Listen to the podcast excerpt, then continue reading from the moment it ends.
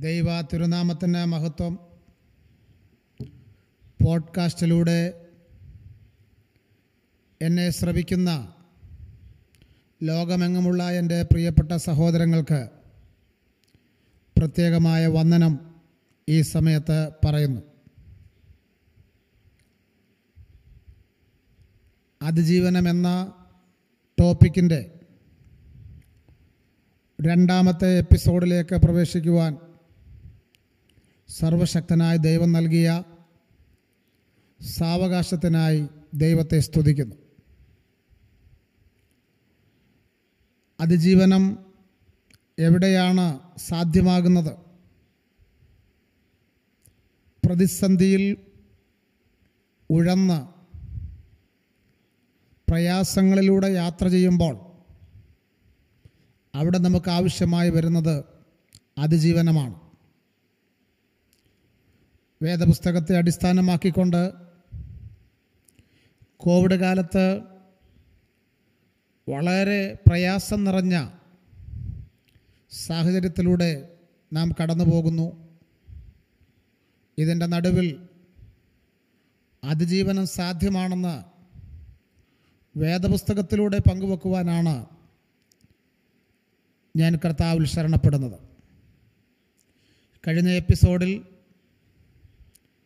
നോഹയുടെ കാലത്ത് ലോകമെങ്ങുമുള്ള ഒരു പ്രതിസന്ധിയിലൂടെ കടന്നു പോകുന്ന കാഴ്ച നാം അല്പമായിട്ട് പങ്കുവച്ചു. ലോകത്തിൽ അന്നത്തെ ലോകത്ത് ഉണ്ടായിരുന്ന എല്ലാ മനുഷ്യരും നോഹ ഉൾപ്പെടെ അഭിമുഖീകരിച്ച ആ മഹാവിപത്ത്. അതിന്റെ നടുവിൽ ദൈവത്തിന്റെ കൃപ നോഹയ്ക്ക് ലഭിക്കുകയുണ്ടായി. നോഹയുടെ പ്രത്യേകത കഴിഞ്ഞ എപ്പിസോഡിൽ നാം പങ്കുവച്ചു. നോഹ നീതിമാനായിരുന്നു. രണ്ട് നോഹ നിഷ്കളങ്കനായിരുന്നു. മൂന്ന് നോഹ ദൈവത്തോടു കൂടെ നടക്കുന്നവനായിരുന്നു. എന്നിട്ടും നോഹയ്ക്കും ആ പ്രശ്നമുണ്ടായി. എന്നാൽ ആ പ്രശ്നങ്ങളിൽ നിന്ന് നോഹ അതിജീവിക്കുകയാണ് ഉണ്ടായത്. ആ കാലത്തെ സമൂഹം എങ്ങനെയായിരുന്നു എന്നുള്ളത് നമുക്കിന്ന് ചിന്തിക്കേണ്ടിയിരിക്കുന്നു. നോഹ എങ്ങനെയായിരുന്നു എന്നുള്ളത് നാം കഴിഞ്ഞ എപ്പിസോഡിൽ ചിന്തിച്ചു. ആ കാലത്തെ സമൂഹത്തിന്റെ പ്രത്യേകത എന്തായിരുന്നു? അതാണ് നാം ഇന്ന് ചിന്തിക്കുന്നത്. മൂന്ന് പ്രത്യേകതകളാണ് അന്നത്തെ സമൂഹത്തിനുണ്ടായിരുന്നത്. അതായത് നോഹയുടെ കാലത്തെ സമൂഹത്തിനുണ്ടായിരുന്നത് മൂന്ന് പ്രത്യേകതകൾ. ഒന്ന് ആ ജനം ദുഷ്ടത നിറഞ്ഞവരായിരുന്നു. രണ്ട് ആ ജനം വഷളത്വം പ്രവർത്തിക്കുന്നവരായിരുന്നു. മൂന്ന് ആ ജനം അതിക്രമം ചെയ്യുന്നവരായിരുന്നു. അപ്പോൾ ആ സമൂഹത്തിന്റെ പ്രത്യേകത മൂന്ന് കൂട്ടം കാര്യങ്ങളാണ്. ദുഷ്ടത വഷളത്വം അതിക്രമം. ഈ മൂന്ന് വിഷയങ്ങളും ഒന്നിച്ച് ക്രോഡീകരിച്ച് ചിന്തിക്കുമ്പോൾ പാപത്തിന്റെ അനന്തരഫലമാണ് ഈ കാര്യങ്ങൾ എന്ന് മനസ്സിലാക്കുവാൻ കഴിയും. ഉൽപ്പത്തി പുസ്തകം ആറാം അധ്യായത്തിന്റെ അഞ്ചാമത്തെ വാക്യത്തിൽ ഭൂമിയിൽ മനുഷ്യന്റെ ദുഷ്ടത വലിയതെന്ന് ദൈവം കണ്ടു. ഉൽപ്പത്തി പുസ്തകം ആറാം അധ്യായത്തിന്റെ പതിനൊന്നാമത്തെ വാക്യത്തിൽ എന്നാൽ ഭൂമി ദൈവത്തിന് മുമ്പാകെ വഷളായി. ഭൂമി അതിക്രമം കൊണ്ട് നിറഞ്ഞു. എന്ന് രേഖപ്പെടുത്തിയിരിക്കുന്നു. അപ്പോൾ ഈ മൂന്ന് കൂട്ടം കാര്യങ്ങളും ഒന്നിച്ച് ചിന്തിക്കുമ്പോൾ പാപത്തിന്റെ അനന്തരഫലമായ പ്രവർത്തനങ്ങളാണ് ഇവിടെ ദൃശ്യമാകുന്നത്. അപ്പോൾ എന്തുകൊണ്ടാണ് ആ ലോകത്ത് അതായത് നോഹയുടെ കാലത്ത് ഒരു വലിയ പ്രതിസന്ധി അന്നത്തെ ജനങ്ങൾ മുഴുവൻ ഭാഗവാക്ക് ആകുന്ന തരത്തിലുള്ള ഒരു പ്രശ്നം ഒരു മഹാവ്യാധി പ്രതിസന്ധി എന്നൊക്കെ പറയാം അവിടെ സംഭവിച്ചത്. ഇതിന്റെ അനന്തരഫലമാണ്. അപ്പോൾ മനുഷ്യൻ പാപത്തിന്റെ പരിണിത ഫലമായി അവൻ അതിക്രമം ചെയ്യുന്നു അവൻ ദുഷ്ടത പ്രവർത്തിക്കുന്നു അവൻ വഷളത്വം നിർവഹിക്കുന്നു. ഇതിന്റെ ആകത്തുക എന്താണ്? ഒരു മനുഷ്യൻ ശരിയായ വഴിയിൽ നിന്ന് വ്യതിചലിച്ച് യാത്ര ചെയ്യുന്ന ഒരവസ്ഥാവിശേഷമാണ് ഇവിടെ നമുക്ക് കാണുവാൻ കഴിയുന്നത്. മറ്റൊരർത്ഥത്തിൽ പറഞ്ഞാൽ സത്യവഴി വിട്ട് അലഞ്ഞ് യാത്ര ചെയ്യുന്ന ഒരവസ്ഥയാണ്. നാം ദൈവവചനത്തെ കൃത്യമായി അപഗ്രഥിക്കുമ്പോൾ സർവശക്തനായ ദൈവം മനുഷ്യനുമായുള്ള കൂട്ടായ്മയുടെ ബന്ധമാണ് കൃത്യമായ നിലയിൽ സ്ഥാപിച്ചു കൊടുത്തത്.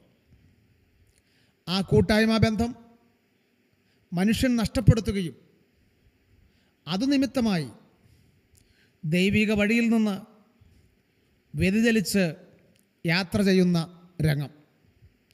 നോഹയുടെ കാലമായപ്പോഴേക്ക് അതിക്രമം കൊണ്ട് ദുഷ്ടത കൊണ്ട് വഷളത്വം കൊണ്ട് മനുഷ്യന്റെ ഹൃദയവിചാരം കൊണ്ട് മനുഷ്യന്റെ പ്രവർത്തനങ്ങൾ ദോഷമായതുകൊണ്ട് അതെല്ലാം കൊണ്ട് ഭൂമി നിറഞ്ഞു എന്നാണ് വിശുദ്ധ ബൈബിൾ നമുക്ക് മനസ്സിലാക്കി തരുന്നത്. അപ്പോൾ ശരിയായ വഴിവിട്ട് യാത്ര ചെയ്യുന്ന ഒരു മനുഷ്യന്റെ ചിത്രം പുതിയ നിയമ ചിന്തയിൽ നമുക്ക് ദർശിക്കുവാൻ കഴിയുന്നുണ്ട്. അത് പുതിയ നിയമത്തിൽ ലൂക്കോസിന്റെ സുവിശേഷം പതിനഞ്ചാം അധ്യായത്തിന്റെ പതിനൊന്ന് മുതൽ പത്തൊൻപത് വരെയുള്ള തിരുവചന ഭാഗങ്ങൾ നാം വായിക്കുമ്പോൾ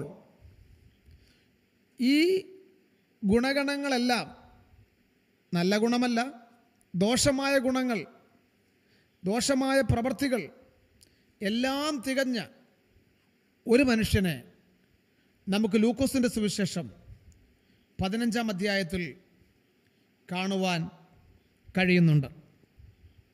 അതിന്റെ പതിനൊന്ന് മുതൽ പത്തൊൻപത് വരെയുള്ള തിരുവചന ഭാഗങ്ങൾ നാം നന്നായി പഠിക്കുമ്പോൾ ദുഷ്ടതയും അപ്പോൾ തന്നെ വഷളത്വവും അതിക്രമവും ഒക്കെ നിറഞ്ഞ ഒരു മനുഷ്യനെ അവിടെ കാണുന്നു. നമ്മുടെ ഭാഷയിൽ മുടിയൻ പുത്രൻ പ്രോഡിഗൽ സൺ എന്നാണ് ലോകം ആ മകനെ വിളിക്കുന്നത്. വാസ്തവത്തിൽ ആ മകൻ ഒരു മുടിയൻ പുത്രനല്ല. അവനെ വിളിക്കാൻ പറ്റുന്ന പേര് ദൂർത്തുപുത്രൻ എന്നാണ്. തന്റെ സ്വത്ത് തന്റെ അപ്പന്റെ സ്വത്ത് നാനാവിധമാക്കി കളയുന്ന ഒരു ദൂർത്തുപുത്രൻ അവനിൽ നോഹയുടെ കാലത്തുള്ള ജനങ്ങളിൽ പ്രത്യക്ഷപ്പെട്ട എല്ലാതരം ദുർഗുണങ്ങളും ഉണ്ടായിരുന്നു. നാം ആ വിഷയത്തെക്കുറിച്ച് ദൈവകൃപയിൽ ആശ്രയിച്ച് ചിന്തിക്കുവാൻ സമയമെടുക്കേണ്ടതായിട്ടുണ്ട്. എന്നാൽ ഈ രണ്ടാമത്തെ എപ്പിസോഡ് പ്രാർത്ഥനാപൂർവം ഉപസംഹരിക്കേണ്ടതുകൊണ്ട് നാം ആ ധൂർത്തുപുത്രന്റെ ജീവിതത്തിലേക്ക് പ്രവേശിച്ച് അതിനെക്കുറിച്ച് വിശകലനം ചെയ്യുന്നത് അടുത്ത എപ്പിസോഡുകളിൽ അത് നിർവഹിക്കുന്നതാണ്. ഇപ്പോഴത്തെ സാഹചര്യം നമുക്കറിയാം. കോവിഡിന്റെ പ്രതിസന്ധികളാണ്. നമ്മുടെ ജീവിതത്തെ നേരായ പാതയിൽ വഷളത്വം കൂടാതെ അതിക്രമം കൂടാതെ ദുഷ്ടത കൂടാതെ ഓരോ പ്രിയപ്പെട്ടവരും തങ്ങളെ തന്നെ ഒരുക്കി ദൈവമുഖത്തേക്ക് നോക്കി പരമാർത്ഥതയോടുകൂടെ ദൈവത്തെ വിളിച്ച് മുൻപോട്ട് പോകുവാൻ എന്റെ പ്രിയപ്പെട്ട സഹോദരങ്ങൾക്ക് കർത്താവ് കൃപ നൽകട്ടെ എന്ന് ആത്മാർത്ഥമായി ആഗ്രഹിച്ചുകൊണ്ട് അതിജീവനമെന്ന ഈ വചനധ്യാനം അതിന്റെ രണ്ടാമത്തെ എപ്പിസോഡിന് വിരാമം കൊടുക്കുന്നു. ദൈവം അനുവദിച്ചാൽ അടുത്ത ഭാഗങ്ങൾ അടുത്ത എപ്പിസോഡുകളിൽ നമുക്ക് ചിന്തിക്കാം. അതുവരെ സർവശക്തനായ ദൈവം എന്റെ പ്രിയപ്പെട്ട സഹോദരങ്ങളെ കൃപയിൽ കാത്തു സൂക്ഷിക്കട്ടെ ദൈവനാമം മഹിമപ്പെടുമാറാകട്ടെ.